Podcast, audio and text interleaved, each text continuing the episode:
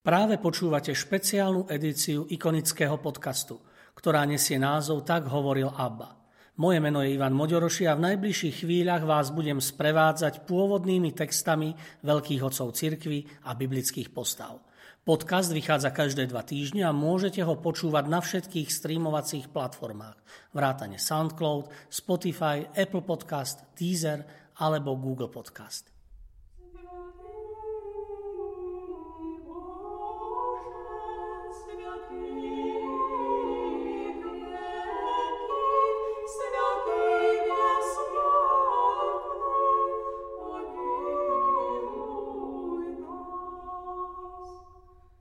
Prepodobná Mária Egyptská O živote tejto svetice sa nevie mnoho. Podľa tradície sa Mária narodila v Egypte v polovici 4. storočia a jej príbeh je spojený so životom prepodobného mnícha Zosima, ktorý žil v jednom z palestínskych kláštorov. Po 20 dňoch cesty púšťou zbadal Zosima neznámeho nahého človeka, ktorého telo bolo čierne od slnečných lúčov. Zosima zistil, že je to nahá žena, ktorej ponúkol svoj plášť, aby sa ním prikryla. Po dlhšom naliehaní mu rozpovedala svoj životný príbeh. Zosima sa dozvedel, že v mladosti sa v Alexandrii 17 rokov oddávala hriechu prostitúcie, avšak bezplatne, mysliac si, že zmysel života spočíva v uspokojení telesných žiadostí. Zlom v jej živote nastal vtedy, keď pocítila silnú túžbu odísť spolu s početnou pútnickou skupinou z Egypta do Jeruzalema na sviatok povýšenia Svetého kríža. Chcela vojsť do chrámu, zastavila ju však neviditeľná sila. Vtedy pochopila príčinu zábrany. Uvedomila si svoju hriešnosť a jej srdca sa dotkla Božia milosť. Na zemi pred chrámom sa prvý raz obrátila v modlitbách k Pane Márii – vyznala hriechy a prosila o možnosť vojsť k relikvii kríža. Pred ikonou Bohrodičky dala sľub, že odteraz sa už viac nepoškvrní žiadnou telesnou škvrnou, no len čo uvidí drevo kríža jej syna, zriekne sa sveta a hneď odíde tam, kam jej prikáže. Zaviazala sa zachovávať čistotu tela i mysle a slúbila, že odíde tam, kde jej to Božia Matka prikáže. Jej modlitba bola vypočutá a prekvapená Mária bez problémov vošla do chrámu. Potešená, že Boh prijal jej pokornú modlitbu, prosila o naznačenie cesty pokánia. Za tri mince, ktoré jej niekto daroval pri východe z kostola, si kúpila tri pecne chleba. V chráme svätého Jána Krstiteľa pri Jordáne prijala krst a odišla do púšte. Žila tam takmer 50 rokov sama. Venovala sa iba pokáňu v modlitbách a rozjímaniu. Po dlhom čase, krátko pred jej smrťou, ju v púšti stretol mních Zosima, ktorý jej podal Eucharistiu. Hoci Mária nevedela čítať ani písať, bola zázračne poučená o kresťanskej viere a s mníchom sa rozprávala, ako by dobre poznala sväté písmo. Pri ďalšej Zosimovej návšteve bola už svetica mŕtva. Márín hrob bol od 6. storočia cieľom mnohých pútnikov a úcta k nej už v 7. storočí prekročila spolu s palestínskymi utečencami hranice Talianska.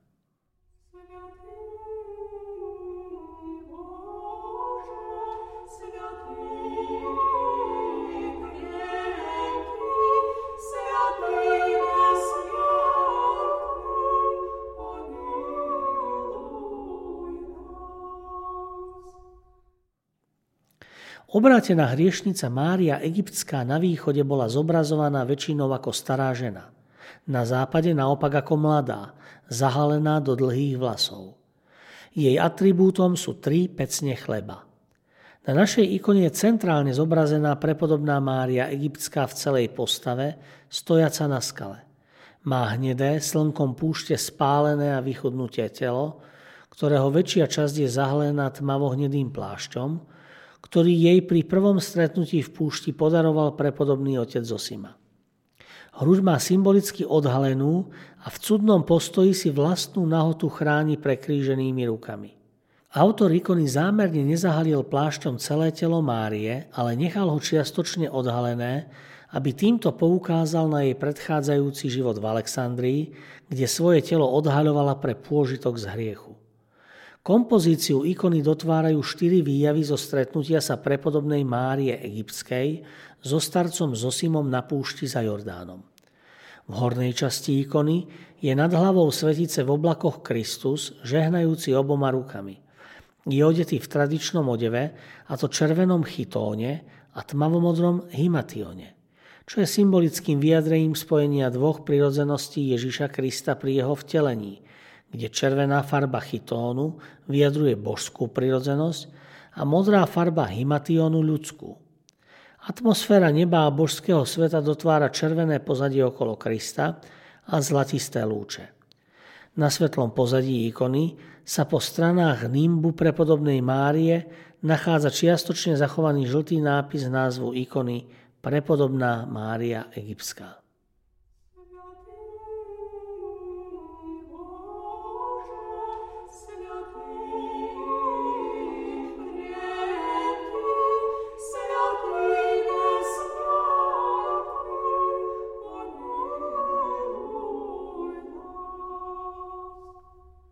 Život Márie Egyptskej, niekdajšej neviestky, konajúcej prísne pokánie v Jordánskej púšti. V palestínskych kláštoroch žil sveto akýsi muž, ktorého zdobili ako činy, tak aj slová, a ktorý bol takmer odkolísky vychovávaný v kláštorných zvykoch a povinnostiach. Ten mních sa volal Zosima. Nech si nikto podľa toho mena nedomýšľa, že hovorím o onom Zosimovi, ktorý bol obvinený z herézy. Sú to dvaja rôzni ľudia a úplne odlišní, i keď obaja majú rovnaké meno. Tento Zosima od počiatku pravoverný žil v jednom zo starých kláštorov a prešiel všetkými stupňami askézy. Zdokonalil sa vo všetkej pokore, dodržiaval všetky pravidlá stanovené v tejto asketickej škole jej učiteľmi a mnoho si ešte z vlastnej vôle ustanovil naviac, aby podrobil telo duchu. A tak ten mních dosiahol vytýčené méty a preslávil sa ako muž ducha. Takže z blízkych a nezriedka i zo vzdialených kláštorov prichádzalo k nemu nepretržite množstvo bratov, aby ich svojim učením posilnil v askéze. A aj keď bol oddaný cnostnej činnosti, stále premýšľal o slove Božom. Keď si líhal k odpočinku i keď precitával zo sna, keď bol zamestnaný manuálnou prácou i keď jedol svoju skromnú stravu – ak chceš vedieť, čím sa sítil, poviem ti to. Neustálým spievaním žalmov, meditáciami nad písmom svetým. Hovorí sa, že mních mával často božské videnia, alebo sa mu dostávalo osvietení z hora. Ako povedal pán, kto nepoškvrňuje svoje telo a je navždy zdržanlivý, bdelým okom duše vidí božské videnia a získava za odmenu blahovečné. Zosima hovoril, že bol daný do onoho kláštora už ako malé dieťa a že od svojho 53. roku tam prešiel všetkými stupňami askézy.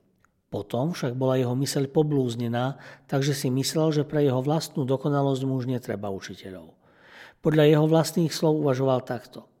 Či je na svete mních, ktorý by ma mohol na ceste dokonalosti ešte naučiť niečomu, čo ja nepoznám a v čom som sa nenacvičil? Či sa nájde medzi pustovníkmi niekto, kto ma presiahne v činorodom živote alebo rozjímaní? A tu sa raz objavil pred mníchom akýsi muž a povedal mu Zosima, ty si slávne prešiel všetkými stupňami askézy, pokiaľ to bolo v ľudských silách a slávne si bojoval na zápasy z. Napriek tomu nikto nie je úplne dokonalý a i keď si človek toho nie je vedomý, býva zápas, ktorý ho ešte len čaká, horší než ten, ktorý už podstúpil. Aby si poznal, aké iné mnohé cesty vedú k spáse, odíď z rodnej zeme a z domu svojho otca, podobne ako slávny pravotec Abraham, a vstúp do kláštora v blízkosti rieky Jordán. Na tento príkaz opustil mních i hneď kláštor, v ktorom od detstva žil a dal sa na cestu k Jordánu, najsvetejším medzi riekami. A vedený týmto mužom, ktorý sa skôr u neho objavil, našiel kláštor, ktorý mu predurčil k prebývaniu sám Boh. Zaklúpal na dvere, uvidel Fortníra, ktorý poslal správu o jeho príchode igumenovi. Ten potom prijal mnícha a keď videl, ako sa mu pokorne podľa mnížských zvyklostí klania a prosí, aby sa za neho pomodlilo, pýtal sa ho. Odkiaľ a prečo si prišiel brat k týmto poníženým mníchom? Zosima odpovedal. Odkiaľ som prišiel, je zbytočné hovoriť a prišiel som oče kvôli duchovnému poučeniu. pretože som počul o vašom slávnom živote hodnom všetkej chvály, skrze ktorý je možné sa duchovne priblížiť Kristovi Bohu nášmu. Igumen mu povedal, jedine Boh, môj brat, lieči slabosť ľudskú a jedine On vyjaví tebe i nám svoju božskú vôľu a poučí nás o tom, ako sa treba jednať. Človek však nemôže poučiť človeka, ak sa nebude každý sám neustále usilovať o duchovné zdokonalenie a snažiť sa rozvážne vykonávať všetko, čo je treba, dúfa v Božiu pomoc. Ale ak tebou pohla láska k Bohu, ako hovoríš, aby si prišiel k nám, poníženým mníchom, zostaň tu, keď si už kvôli tomu prišiel. A dobrý pastier, ktorý svoju dušu obetoval za naše vykúpenie a ktorý menom povoláva svoje ovce, nasíti nás všetkých milosťou Ducha Svetého. Keď skončil, Zosima sa znovu pred igumenom poklonil a poprosil ho, aby sa za neho pomodlil. Dodal amen a zostal v tom kláštore. Spoznal, ako mnísi veľmi preslávení činorodým životom i meditáciami slúžia Bohu. V tom kláštore nikdy neutíchal spev žalmov, či už vodne alebo v noci, a ruky mníchov nikdy nezaháľali a slová žalmistov splývali z ich pier. Nepadli tu nikdy prázdne slová, Neznepokojovali ich veci zbytočné. Starosti o veci pozemské boli pojmy v kláštore neznáme. Jedinou snahou všetkých bolo, aby každý z nich bol telesne mŕtvý alebo zomrel a prestal pre svet a pre všetko svetské existovať. Každodennou potravou im boli Bohom vnúknuté slova, kdežto telo udržiavali mnísi pri živote len tým najnutnejším, chlebom a vodou, pretože každý z nich horel láskou k Bohu.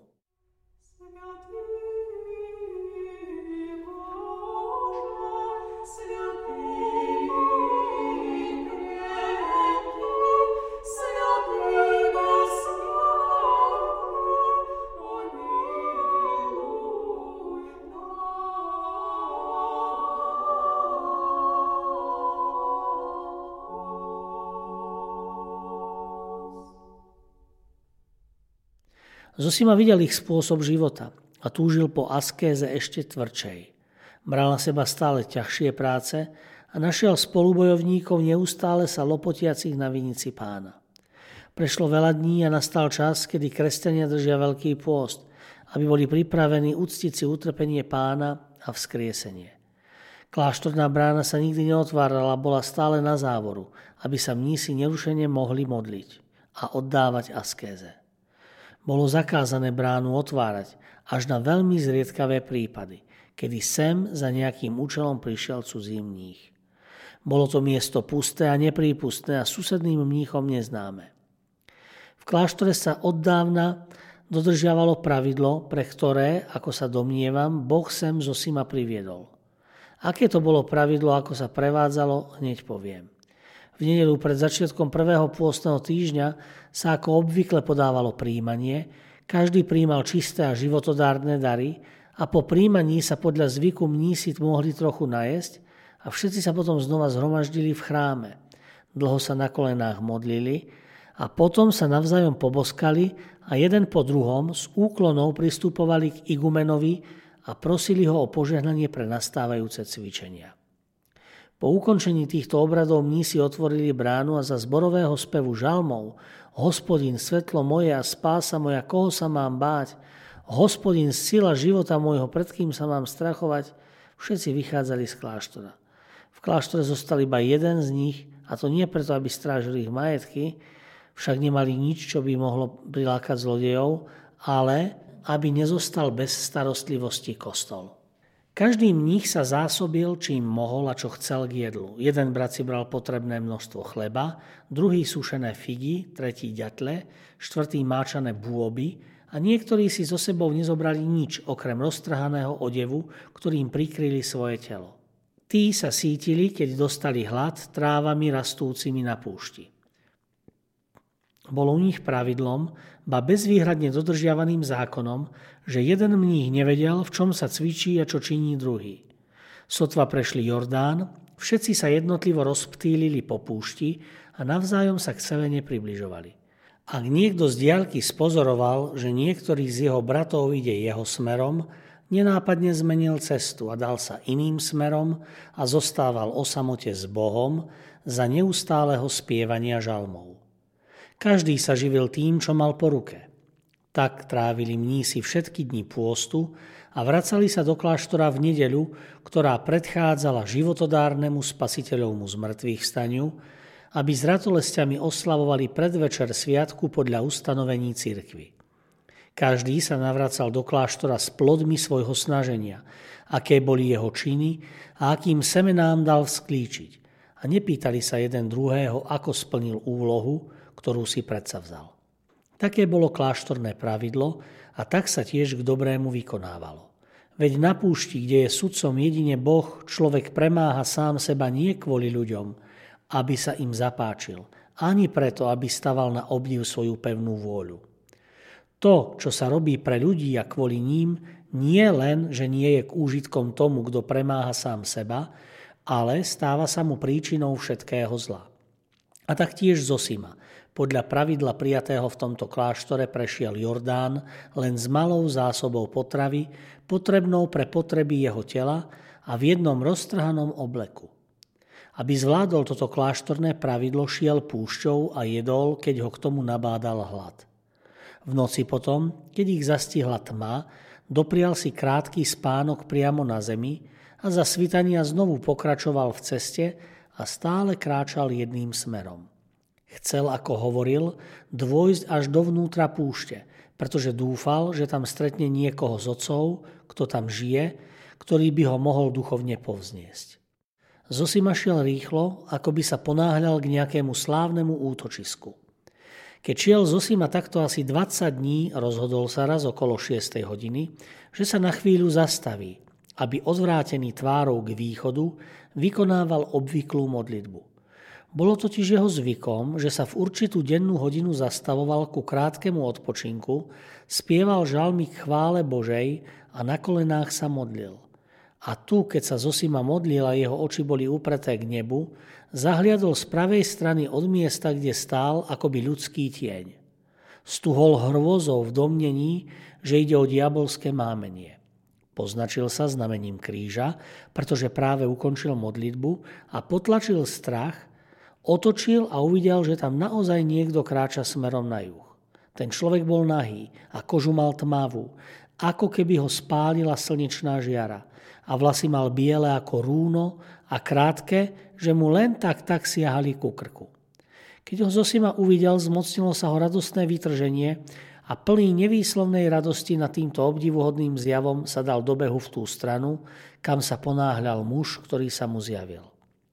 Jasal nevýslovnou radosťou, pretože po všetky dni nevidel ľudskú tvár, ani stopy alebo známky po zveroch alebo vtákoch a túžil sa dozvedieť, kto ten človek je a odkiaľ prichádza. Dúfa, že sa stane očitým svetkom z preslávnych činov. Keď pútnik spozoroval, že ho Zosima z diálky sleduje, dal sa na útek smerom do púšte. Zosima akoby zabudol na svoj vek, nevnímal ťažkosti cesty a rozhodol sa ho dobehnúť. Ponáhľal sa za ním, ale ten muž sa mu snažil uniknúť. Avšak Zosima bežal stále rýchlejšie a čoskoro sa k utekajúcemu priblížil. Keď sa dostal až tak blízko, že by ho počul, Zosima začal volať a v slzách hovoril. Prečo predo mnou hriešným starcom utekáš? Sluha Boží, počkaj, nech si už kdokoľvek v mene Boha, z lásky k nemu si sa usadil v tejto púšti. Počkaj na mňa chorého a nehodného pre nádej na odmenu za úsilie, ktoré si na seba vzal. Zastav sa a učiň starca hodným svojej modlitby a požehnania v mene Boha, ktorý nezavrhuje ani jedného človeka. Zatiaľ, čo to všetko Zosima hovoril so slzami v očiach, dostali sa obaja k akémusi koritu, akoby vytvorenému riečným prúdom.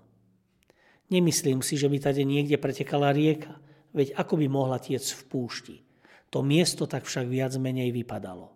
A tu, keď prišli k tomu koritu, utekajúci sa do neho pustil a vystúpil na opačnej strane, ale Zosima už unavený a neschopný ďalšieho behu ostal na jeho okraji a usedavo plakal a nariekal, čo vzhľadom k neveľkej vzdialenosti mohol utekajúci počuť.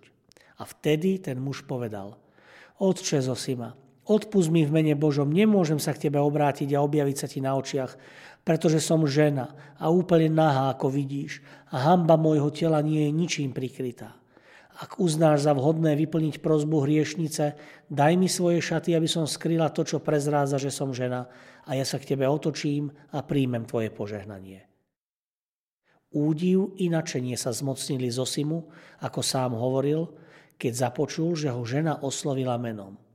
Pretože ako muž bystrého úsudku, skúsený vo veciach božských, mních pochopil, že by nemohla osloviť menom človeka, ktorého predtým nikdy nevidela, a o ktorom nikdy nepočula, keby nebola obdarená milosťou predurčenia. A Zosima hneď vykonal to, o čo ho žena prosila. Roztrhol svoje biedne himation a obrátil sa k nej chrbtom. Hodil jej polovicu. Žena si zakryla, čo najviac prikryť potrebovala, otočila sa k Zosimovi a povedala Prečo si si prial, otče Zosima, uvidieť hriešnicu? Čo si sa chcel dozvedieť alebo uvidieť, že si sa nebal podstúpiť takúto námahu? A on klesol na kolená, ako je zvykom, poprosil o požehnanie. Ale ona padla k jeho nohám a prosila ho o to isté. A tak obaja pokorne kľačali v prachu a každý prosil o požehnanie a obaja len hovorili, daj mi požehnanie. Po nejakej dobe povedala žena Zosimovi, Otče Zosima, je vhodnejšie, aby si ma požehnal ty a pomodlil sa za mňa, pretože tebe sa dostalo cti kniažského svetenia a už veľa rokov stojíš pred najsvetejším oltárom a podávaš sveté dary. Tieto slová Zosimu ohromili ešte viac a naplnili ho posvetnou bázňou. Mních sa začal chvieť, vystúpil na ňom pot a začal plakať. Jeho hlas sa zadrhával vzlikmi a začal prerývane hovoriť, často naberajúci dých. Všetko ukazuje duchovná matka, že si odišla za Bohom a pre svet si mŕtva. A o tom, že ti bola udelená milosť, svedčí to, že ty, aj keď si ma nikdy nevidela, vyslovila si moje meno a hodnosť. Avšak vzhľadom k tomu, že sa milosť nemeria dôstojnosťou, to zásluhami, požehnaj ma pre milosrdenstvo Božie a pomodli sa za mňa, pretože ja potrebujem tvoju pomoc. Vtedy ustúpila starcovom naliehaniu a povedala Požehnaný buď pán túžiaci po spáse ľudských duší a starajúci sa o tela duše. Keď Zosima odpovedal Amen, obaja povstali a žena povedala starcovi Prečo si človeče za mnou hriešnicou prišiel?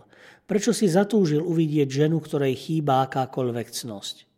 Ak milosť Ducha Svetého ťa sem priviedla preto, aby si až príde čas mi poslúžil, Povedz mi, aký je teraz osud kresťanstva?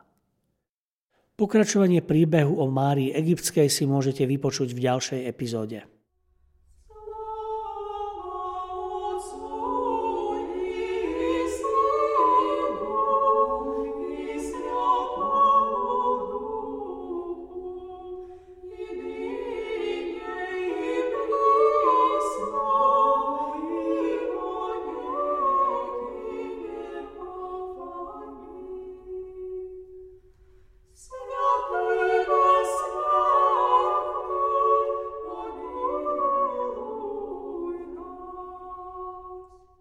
Vďaka, že ste si vypočuli túto epizódu.